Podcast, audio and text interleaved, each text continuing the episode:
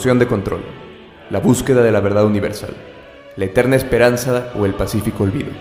Alimentamos nuestras carencias, responsabilidades y más grandes necesidades con la imaginación con tal de pensar menos. Cuando somos susceptibles a una realidad tan compleja y desgarradora, se vuelve fácil pensar en la necesidad de una fuente de control, una figura o figuras con demasiado poder, esquemas de estructura maquiavélica que dictan todos nuestros pasos, un magnífico plan que compone la centralización política y económica, y a la vez hace girar todos los engranajes del mundo. La orden.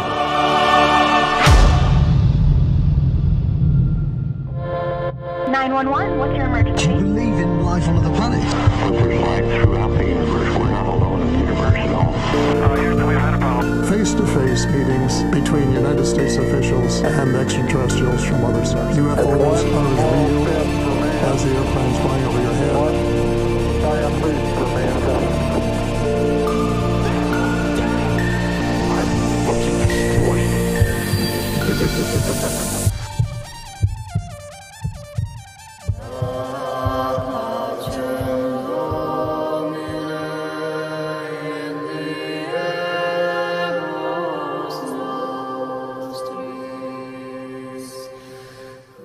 alienada, ¿cómo están? Bienvenidos nuevamente a Alienados Podcast. Esperemos que estén disfrutando esta segunda temporada.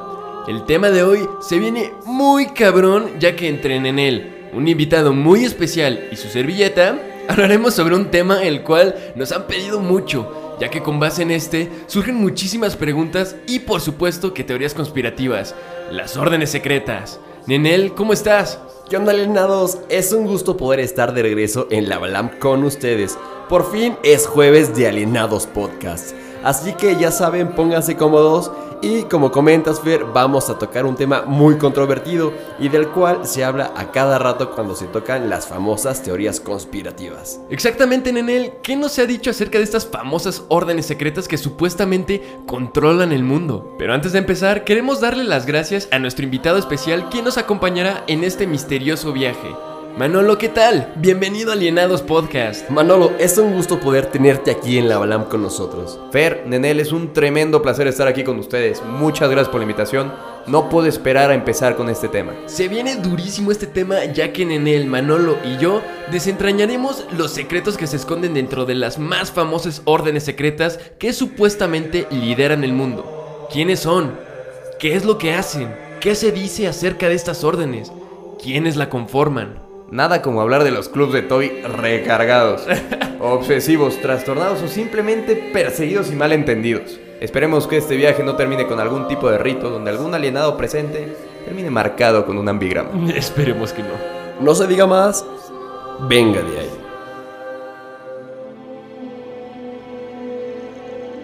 Gente alienada, durante muchos años nos hemos hecho distintas preguntas.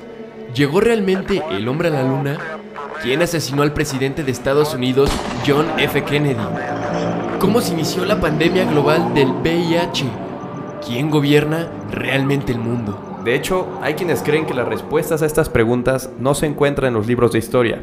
Se ha especulado durante cientos de años que las soluciones a estas y muchas más interrogantes las tienen ciertas personas privilegiadas, quienes supuestamente forman parte de un grupo secular, religioso o aristocrático secreto. Alienados, antes que nada, es muy importante recalcar y dejar en claro desde un principio la diferencia que existe entre una sociedad secreta y una secta, ya que muchas veces podemos confundirlas. Así es, es muy importante saber distinguirlas, ya que no es lo mismo.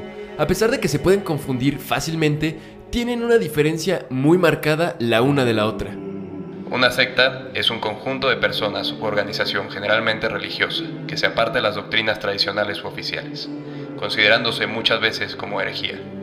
El especialista Manuel Guerra las define como una clave existencial, teórica y práctica, de los que pertenecen a un grupo autónomo fanáticamente devoto, exaltador del esfuerzo personal y expectante de un cambio maravilloso, ya sea colectivo, de la humanidad, ya sea individual o del hombre, una especie de superhombre. Las sectas siempre buscan gente alienada, gente con necesidad de estructura y guía, gente que tenga una necesidad de pertenencia y por ende aspire a llenar ese vacío uniéndose a costa de despojarse de todo, bienes, relaciones, incluso la propia vida y peor aún, la vida de otros. Como menciona Manolo, las sectas siempre van a estar buscando gente a fin de poder seguir creciendo y lograr su cometido, el que sea. Las sectas normalmente siempre van a ser perseguidas por las autoridades civiles, ya que en la mayoría de los casos se consideran alienantes y destructivas para los seguidores. Mis alienados, si quieren saber a profundidad sobre las sectas, las más aterradoras y cabronas que han existido, les recomendamos que vayan a escuchar el capítulo de Idolatría Ciega en la primera temporada. Así es, este tema de las sectas es realmente bastante crudo. Vayan a escuchar Idolatría Ciega, pero bueno, sigamos. Lo contrario a una secta serían las sociedades secretas, las cuales son organizaciones que exigen a sus miembros ocultar las actividades que realizan, a qué se dedican, sus ritos de iniciación y por supuesto, sus objetivos. Ahí tenemos una diferencia muy marcada. Una sociedad secreta va a hacer todo para mantenerse en el anonimato y una secta todo lo contrario. Mientras más gente pueda reclutar, mejor para ellos. Además, las sociedades secretas no siempre tienen un motivo religioso. A los miembros se les puede exigir, ocultar o negar su vinculación y frecuentemente deben mantener los secretos de la sociedad bajo juramento. El término sociedad secreta suele usarse para escribir organizaciones fraternales que pueden tener ceremonias secretas. Pero también se aplica habitualmente a organizaciones que van desde lo más común, como una fraternidad universitaria, hasta organizaciones míticas descritas en las teorías de conspiraciones como inmensamente poderosas, con agendas políticas o financieras, que buscan un beneficio propio. Por ahí comenzamos. ¿Por qué tienen que esconder lo que hacen? O más bien, ¿qué hacen para tener que esconderlo? Efectivamente, Nenel, existen tantas teorías acerca de lo que hacen estas sociedades secretas que si te pones a pensar y partimos de que son ciertas, estas sociedades realmente controlan absolutamente todo lo que pasa en el mundo. Precisamente, inclusive, se les atribuye los movimientos sociales más grandes, catástrofes provocadas como el cambio climático e incluso el asesinato de grandes mandatarios como John F. Kennedy y Diana de Gales. Se supone que las sociedades secretas más poderosas y que hacen todo esto que comentas Manolo están constituidas por los grandes líderes mundiales e incluso algunos artistas bien posicionados como Jay-Z. Esperemos que no nos vengan a buscar después de esto. Ojalá no, pero pues, vamos a ver qué pasa. Sabemos que por lo general, una sociedad secreta surge con propósitos determinados, bajo circunstancias y problemáticas específicas que requieren ser superadas. Al cumplirse tales propósitos, supuestamente la sociedad deja de ser útil y necesaria, y carece de razón para seguir existiendo, por lo cual termina desapareciendo. Las sociedades se encuentran en el más estricto anonimato. Es un poco curioso cómo una de sus prioridades es mantenerse en secreto y mucha gente las conoce y hablan de ellos, ¿no cree? Pero si te pones a pensar que muchas llevan más de 500 años existiendo, en algún momento sí va a destapar todo esto. Pues sí, puede ser. O sea, no lo dudo. Pero si quieren controlar el mundo, pues nunca va a desaparecer, ¿no? Pero, o sea, en todos los aspectos. Según el Papa, también se encuentra metido en todo esto. Sí, están en todo, incluso creo que ellos dirigen este podcast. Demonios. No me sorprendería ni un poquito. Se sabe que muchas de estas sociedades divulgan a sus socios de los más bajos niveles información sesgada o parcial de sus actividades para proteger los más altos secretos, que solo son revelados a los miembros de niveles más altos. Ustedes no son de niveles altos, ¿o sí? Obvio, hace rato mencioné que Jay-Z es el que patrocina Alinados Podcast. ¿No era el Papa? Bueno, también, pero... Güey, cállate. Está bien. ¿Qué tipo de secretos pueden tener que no quieren que sepan? Se dice que muchas sociedades secretas saben de la vida extraterrestre, cómo contactarla, son guardianes de objetos y tesoros religiosos como el Arca de la Alianza y el Santo Grial o Sangre de Cristo. Métodos para generar cambios climáticos. Se dice que ellos ponen y quitan a los mandatarios más importantes cuando quieren y cómo quieren. Controlan a la sociedad y sus comportamientos. Incluso estuvieron metidos en la misión Apolo 11. O sea, en fin, se dicen tantas cosas. Pero bueno, sabemos que existen muchísimas sociedades secretas, de todo tipo. Pero mejor vamos a platicarles de las más importantes y poderosas del mundo. Me parece bien, vamos a platicarles todo lo que se dice acerca de ellas, las principales conspiraciones y por supuesto los supuestos integrantes.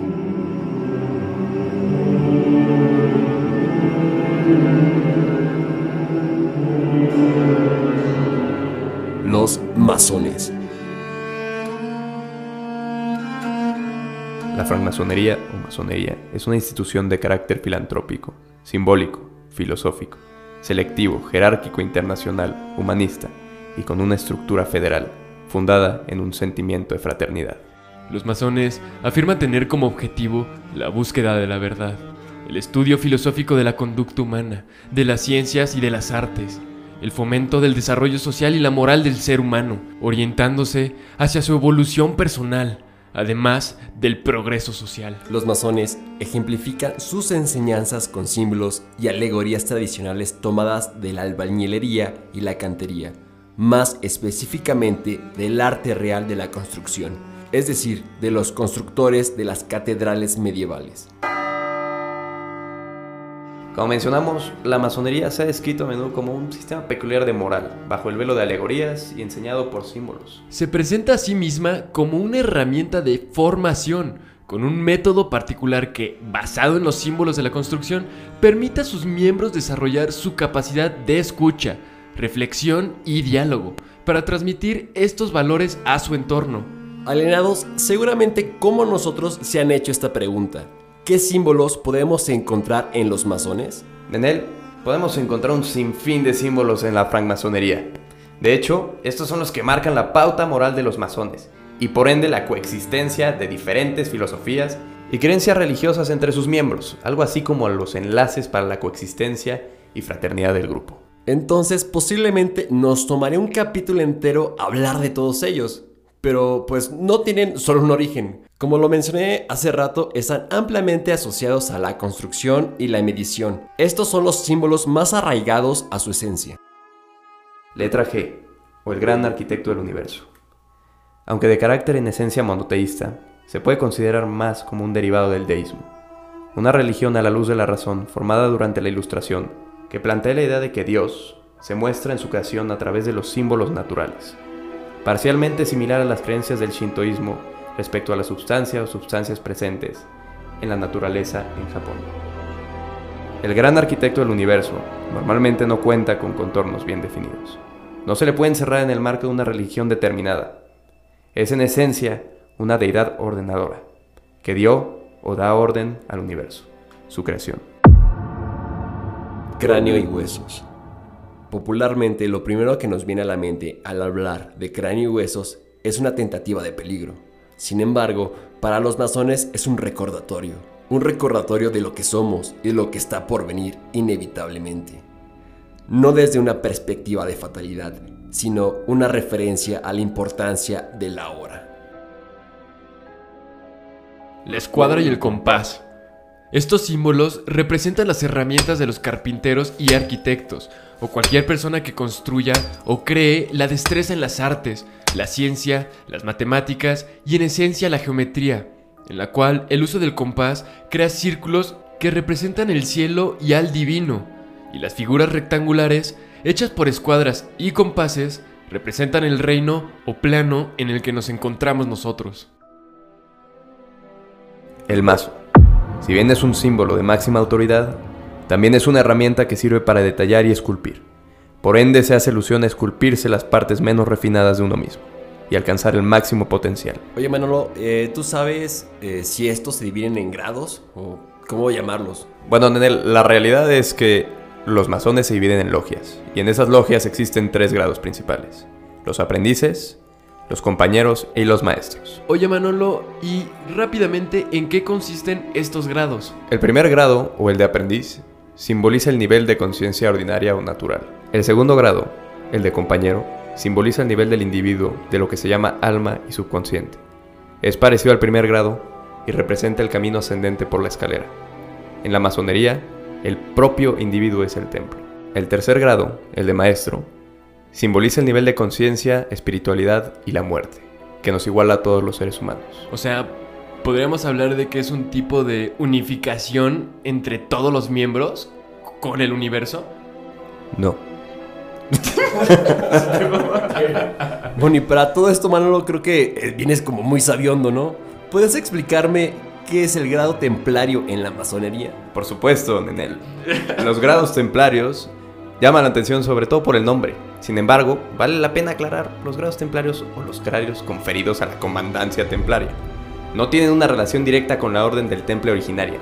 De hecho, cuerpos masónicos templarios del mundo hacen esta aclaración para evitar confusiones con sus miembros. ¡Pum, Nenel!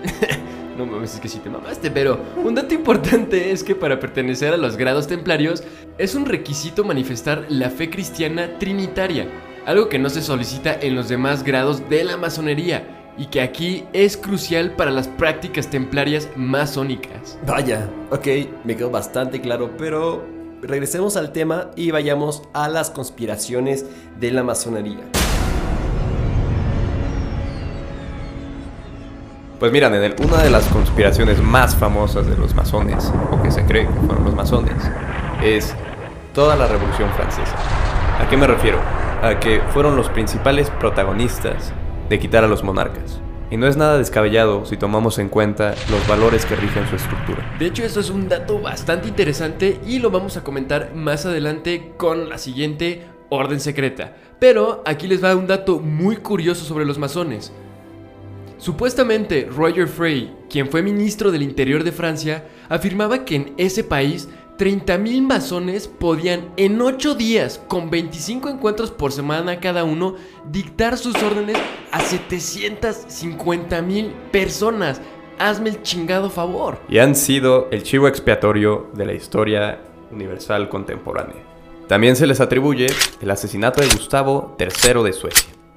Según André Barón, el asesinato del rey Gustavo III de Suecia fue cometido por los masones, porque el rey quería atacar la primera república francesa, después de la ejecución del rey Luis XVI. Ah, no, no, aguanta, Carol. En relación con la matanza de los frailes en Madrid en 1834, los historiadores están divididos en cuanto a la explicación de los acontecimientos.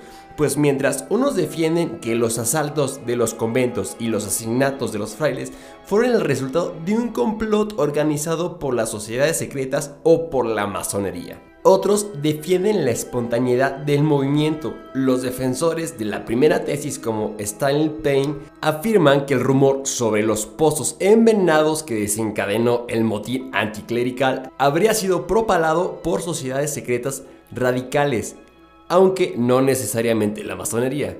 Para Manuel Revuelta González, otro defensor de la tesis conspiranoicas, la manera en que se desarrolló el tumulto prueba que se trató de una casualidad espontánea, sino que detrás había una cabeza organizadora, las sociedades secretas, que contaron para la ejecución del motín con el apoyo de la milicia urbana, matones y mujerzuelas. Ahí les va otra teoría conspirativa muy cabrona y relacionada con el capítulo de Reaper de la primera temporada. En el libro Jack el Destripador, la solución final de 1976 de Stephen King, se menciona una hipótesis de conspiración que involucra a la masonería en los crímenes de Jack el Destripador, aunque sin mostrar evidencias, entre los sospechosos de haber sido el asesino londinense se encuentran varios masones. Y eso no es nada, el presidente de los Estados Unidos, Harry S. Truman, siendo el 32 grado del rito escocés antiguo y aceptado, fue acusado por haber cometido un crimen de guerra masónico por haber dado la orden de cumplir los bombardeos atómicos sobre Hiroshima y Nagasaki.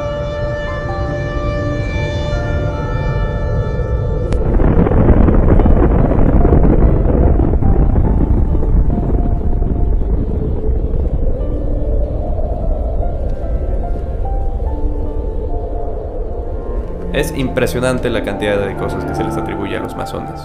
Por si fuera poco, y para concluir, se les atribuye la creación de Estados Unidos de América. Así es, el padre fundador y presidente, Benjamin Franklin, también era masón. Pero aquí no acaba la cosa, tenemos otra orden secreta, la cual yo creo que todo el mundo ha escuchado hablar, aunque sea un poquito de ellos, los Illuminati. Extraterrestres. La pirámide, el ojo que todo lo ve, nos sigue, nos controla y no deja que vivamos tranquilos. ¿Qué pretenden?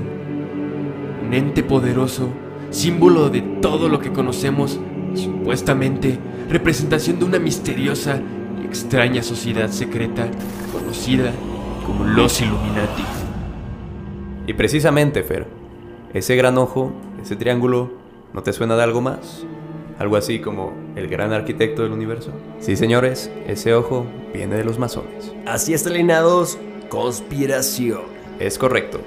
Pero bueno, históricamente se refiere a la organización Illuminati de Baviera, como una sociedad secreta de la época de la Ilustración, fundada el 1 de mayo de 1776, la cual manifestaba oponerse a la influencia religiosa y los abusos del poder del Estado. El profesor de Derecho Eclesiástico y Filosofía Práctica de la Universidad de Ingolstadt, Adam Weishaupt, fundó el 1 de mayo de 1776 con dos alumnos la Asociación de los Perfectibilistas. Como todo era manejado y controlado por los jesuitas, el profesor, para proporcionarles acceso a los alumnos a la literatura crítica eclesiástica contemporánea, fundó la Asociación de Sabiduría Secreta, que en sus comienzos no era más que un círculo de lectores anticlericales con un máximo de 20 miembros. La orden tomó un primer impulso en 1778, cuando un antiguo alumno suyo y presidente del Palatinado renano la reorganizó.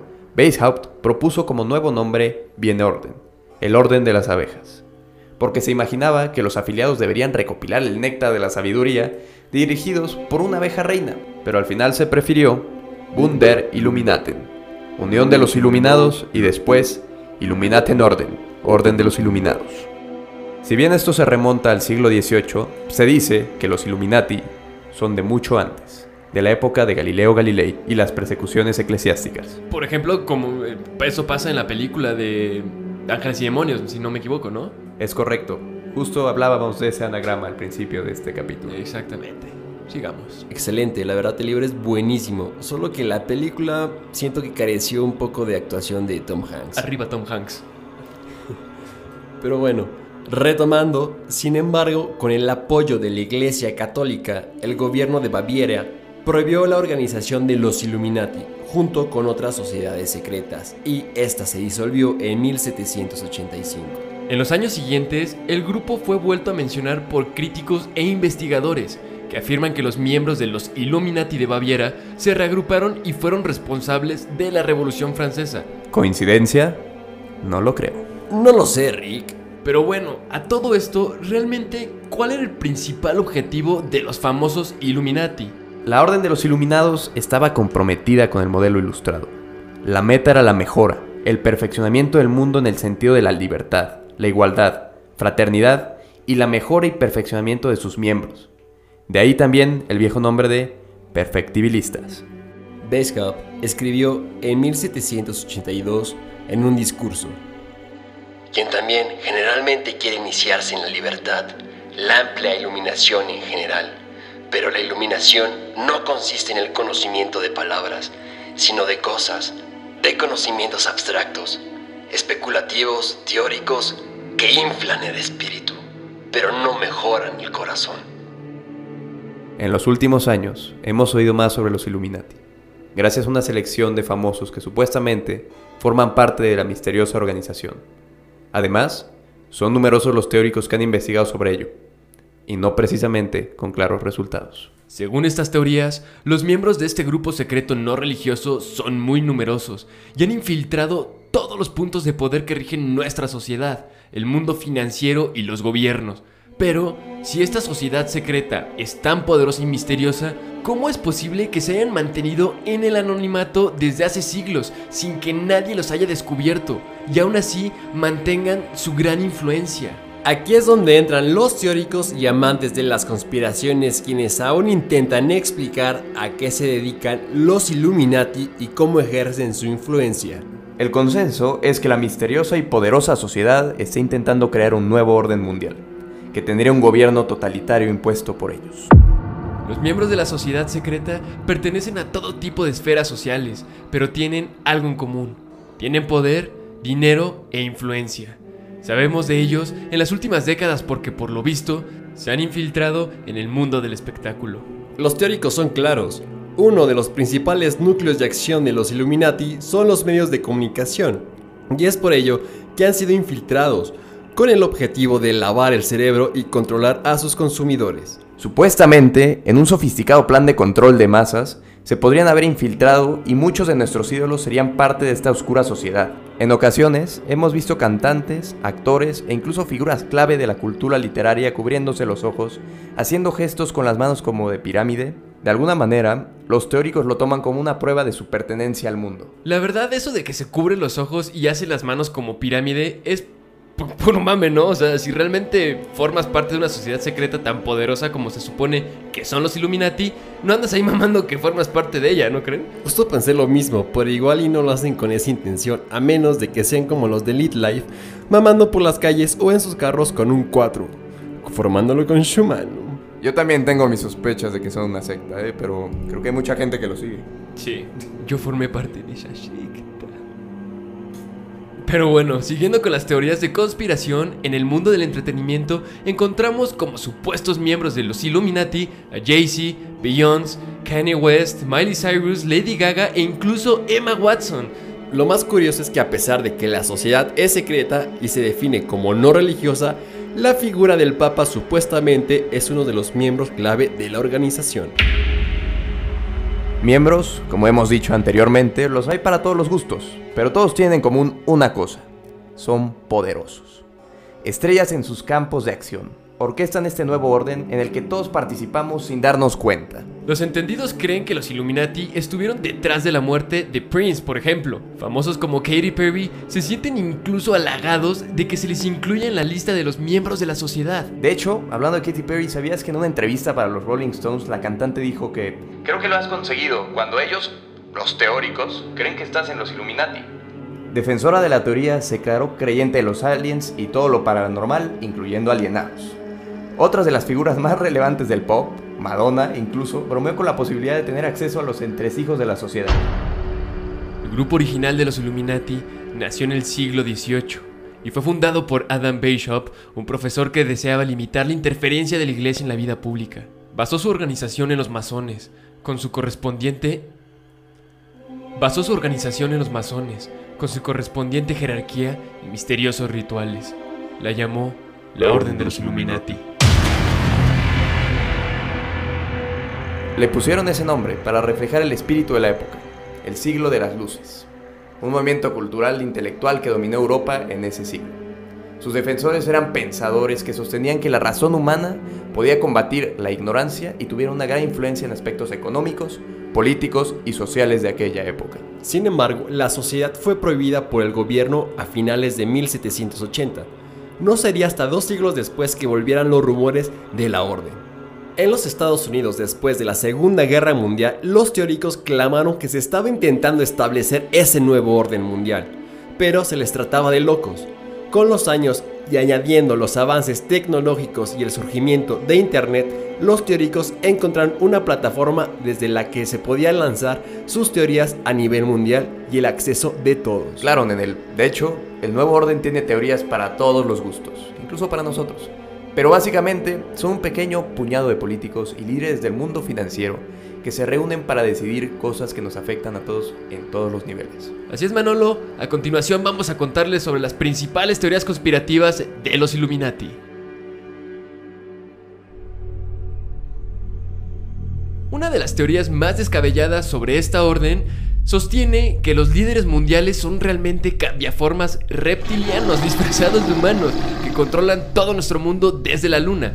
De ahí las teorías conspiratorias acerca de nuestra llegada falsa a la luna en 1969. Pero también se menciona que la reina Isabel de Inglaterra o el expresidente de los Estados Unidos George Bush podrían ser algunos reptilianos. La realidad es que siempre buscamos ponerle cara o señalar a algún enemigo. Es por eso que tenemos una infinidad de teorías conspirativas sobre los Illuminati.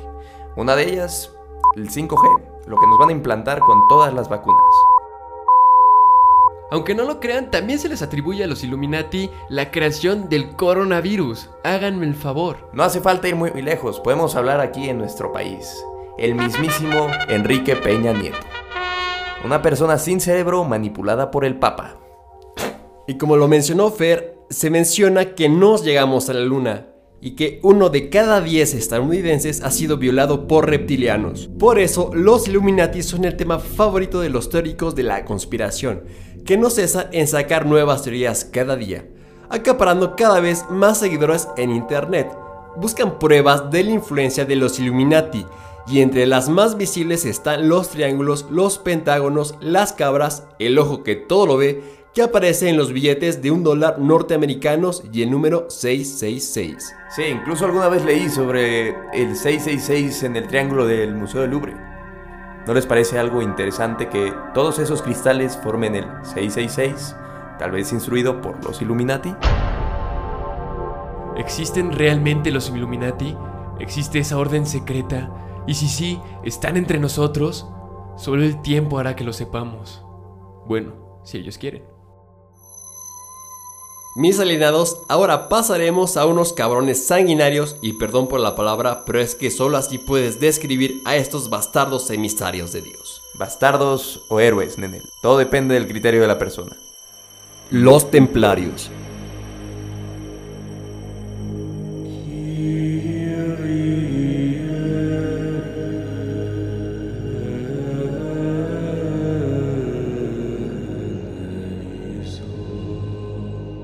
La Orden de los Pobres Compañeros de Cristo y del Templo de Salomón, también llamada la Orden del Temple, cuyos miembros son conocidos como los Caballeros Templarios, fue una de las más poderosas órdenes militares cristianas de la Edad Media. Se mantuvo activa durante al menos dos siglos, hasta donde sabemos. Fue fundada en 1118 y 1119 por nueve caballeros franceses liderados por Hugo de Pan tras la Primera Cruzada. Su propósito original era proteger las vidas de los cristianos que peregrinaban a Jerusalén tras su conquista. La orden fue reconocida por el patriarca latino de Jerusalén, Caramón de Pinguini, que le impuso como regla a lo de los canónicos angustinos del Santo Sepulcro. Aprobada oficialmente por la Iglesia Católica en 1129, durante el Concilio de los Troyes celebrado en la catedral de la misma ciudad, la Orden del Temple creció rápidamente en tamaño y poder. Los caballeros templarios tenían como distintivo un manto blanco con una cruz paté roja dibujada en él. Militarmente, sus miembros se encontraban entre las unidades mejor entrenadas que participaron en las cruzadas. Los miembros no combatientes de la orden gestionaron una compleja estructura económica dentro del mundo cristiano. Crearon incluso nuevas técnicas financieras que constituyen una forma primitiva del moderno banco. La orden además edificó una serie de fortificaciones por todo el mar Mediterráneo y Tierra Santa. El éxito de los templarios se vincula estrechamente a las cruzadas. La pérdida de la Tierra Santa derivó de la desaparición de los apoyos de la orden. Además, los rumores generados en torno a la secreta ceremonia de iniciación de los templarios crearon una gran desconfianza. Tras varias batallas, en 1099 la primera cruzada finalizó tomando Jerusalén. Alrededor de 1220 ya era la fuerza económica más importante de Europa y también contaban con 30.000 caballeros, sin contar con el resto del personal de la orden, tal vez la parte más importante. El éxito de los templarios a nivel moral se encuentra muy vinculado a las gestas que realizaron durante el resto de las cruzadas, lo que les dio fama mundial. A continuación hablaremos de las torturas de estos sanguinarios de Cristo. Número 1 el potro. Tristemente, el potro fue una de las máquinas de tortura más conocidas de la Edad Media. Su sencillez, su facilidad de construcción y finalmente su efectividad a la hora de lograr que el reo confesase, hizo que fuera una de las máquinas más famosas durante aquella época. Su funcionamiento era simple pero eficaz. Para causar el mayor dolor posible al preso, se le ubicaba sobre una mesa que contaba con cuatro cuerdas, cada una de ellas para atar a sus brazos y piernas. Las cuerdas de las muñecas estaban fijas a la mesa y las de las piernas se iban enrollando a una rueda giratoria. Cada desplazamiento de la rueda suponía una extensión de los mismos.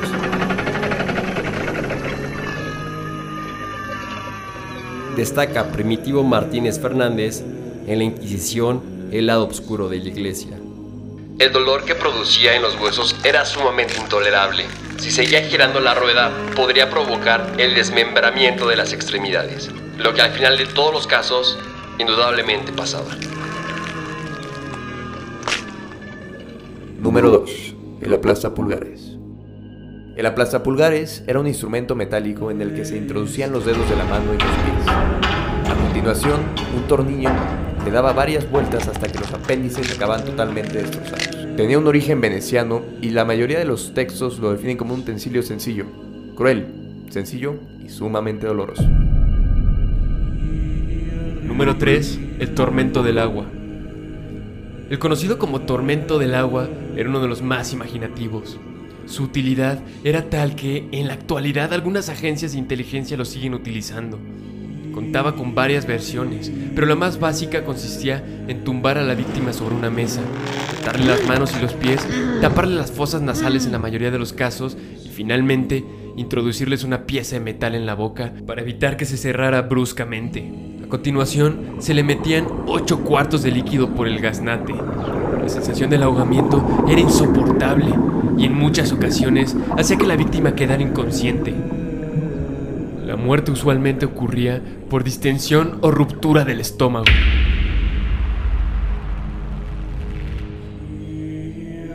Número 4. La pera vaginal, oral o anal. Como su propio nombre indica, este instrumento de tortura tenía la forma de pera, estrecho de una punta y ancho en la otra, y se introducía en la boca, la vagina o el ano de la víctima. La oral se aplicaba a predicadores heréticos y reos de tendencias antiortodoxas. La vaginal a las mujeres culpables de las relaciones con Satán o con uno de sus familiares. Y la anal a los homosexuales pasivos. Una vez en el interior comenzaba el suplicio, pues se abría mediante un tornillo generando un dolor inmenso en el preso. La pera era forzada dentro de la vagina, ano o boca. Una vez dentro de la cavidad, era entonces expandida al máximo girando un tornillo. La cavidad en cuestión resultaba irremediablemente mutilada, casi siempre ocasionando la muerte. 5. La cuna de Judas. La cuna de Judas era un artilugio que estaba formado por dos elementos. El primero era un sistema de poleas que permitía alzar a una persona en el aire. El segundo, una pequeña pirámide de madera cuya punta estaba sumamente afilada. La tortura consistía en levantar a la víctima en el aire y dejarla caer repentinamente con fuerza sobre la base del artefacto para que su ano, vagina o escroto se desgarrase. El verdugo, además, podía controlar el dolor que sufría el afectado, controlando la altura a la que se ubicaba el prisionero. Una curiosa variante de la cuna de Judas se llevaba a cabo utilizando agua y ubicando al afectado totalmente atado, apoyado con varios pesos en los pies sobre la pirámide. Era un tratamiento frecuentemente utilizado para las mujeres acusadas de brujería. En el juicio por agua contra las brujas, se suponía que siendo un elemento inocente y puro, haría flotar a la víctima si era inocente, pero si era culpable, entonces se hundiría. Lo cual evidentemente siempre sucedía, pues nadie podía flotar en esa posición. La doncella de hierro. Este castigo era uno de los más crueles, aunque se sospecha que no llegó a utilizarse de forma usual como el potro debido a su crueldad. Para llevar a cabo la tortura de la doncella de hierro, se introducía al preso en un sarcófago con forma humana, con dos puertas. Este artilugio contaba con varios pinchos metálicos en su interior. Cuando se cerraba el ataúd, se introducía la carne del reo. Curiosamente, y en contra de lo que se cree, estas agujas gigantescas no acababan con su vida, aunque le causaban un dolor increíble y hacían que se desgarrase poco a poco. Pero eso sí, no le atravesaban de lado a lado como se muestra en algunas películas.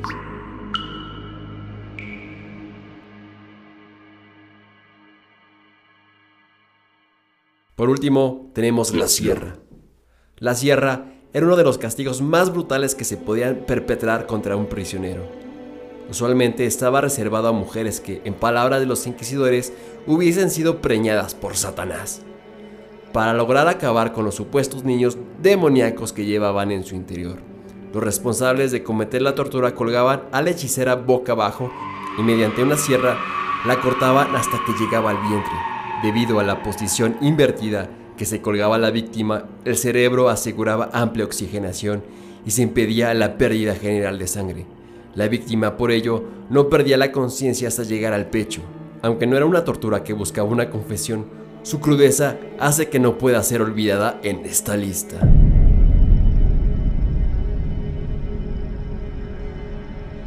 El final de los templarios. Felipe IV de Francia estaba muy endeudado con la orden. Comenzó una campaña de desprestigio con el objetivo de adquirir las posesiones templarias, de modo que empezó a presionar al Papa Clemente V. En 1307, un gran número de templarios fueron arrestados, torturados y posteriormente quemados en la hoguera. Antes de ejecutarlos, se les obligó a confesar falsos crímenes y herejías, y de ese modo manchar la imagen de toda la orden. La mayoría de las piras fueron preparadas de tal manera que las víctimas morirían rápidamente. Sin embargo, para el último gran maestre de la orden de los templarios, Jacques de Molay, prepararon una pira que se quemaría lentamente. Antes de morir, hizo oír por última vez su voz. Su discurso ante Mortem llevaría al rey y a la iglesia a lamentar que su ejecución hubiera sido más rápida. Mientras se quemaba en la pira, Demolé maldijo al rey Felipe IV de Francia y a sus descendientes, al Papa Clemente y a todos los que apoyaron su muerte. Demolé dijo que el siguiente año, un día, Clemente V y Felipe IV morirían. También dijo que la línea de sucesión de Felipe IV no reinaría más en Francia, después de 300 años. Sucedió como deseaba el infortunado. El primero en morir fue el Papa Clemente V. Le sobrevino una grave enfermedad y murió el 20 de abril de 1314. Poco después del Papa, Felipe IV murió de un derrame cerebral durante un día de caza. Una muerte trágica también fue el destino de todos los sucesores del rey. Entre 1314 y 1328 murieron tres hijos y nietos del rey francés. Pero bueno, mi gente alienada, se nos ha acabado el tiempo, pero no sin antes decirles que esperen muy pronto en otra temporada el capítulo de la Orden 2, igual como invitado especial nuestro queridísimo Manolo. En ese capítulo vamos a abordar las órdenes que nos hicieron falta, como el Ku Klux Klan, Calavera y Huesos y por supuesto el Club Bilderberg. Fer, Nenel, ha sido un placer compartir este espacio con ustedes y no duden que me tengan por aquí en próximos capítulos. La orden se crea a partir de nosotros. Mis alienados, se nos terminó el tiempo, pero carajo, siempre es un gusto compartirles estos temas tan interesantes que a lo largo de los años siempre causan controversia. Y más si se trata de personas que quieren dominar el mundo. Bueno fuera que esas personas no fueran personas y fueran una raza extraterrestre superior para llevar a la Tierra a la superación, ya sea de la misma especie o para un mundo mejor. Fue un gusto como siempre y Manolo, mil gracias por compartir este espacio y ser un gran invitado. Ojalá y más adelante sí estés en otros capítulos. Así es, Nenel, Manolo, un gusto poder estar aquí con ustedes y será un placer tenerte de regreso en la Balam con nosotros. Pero bueno, mi gente alienada, no olviden seguirnos en nuestras redes sociales como arroba alienadospodcast y no olviden escucharnos en Spotify, en iTunes Podcast y en Google Podcast. Y un pequeño consejo, ahora que ya forman parte de la nueva orden alienada, tengan cuidado con las torturas de Nenel. Y bueno alienados, nos vemos en el próximo capítulo desde los arcades de los años 80. Venga de ahí.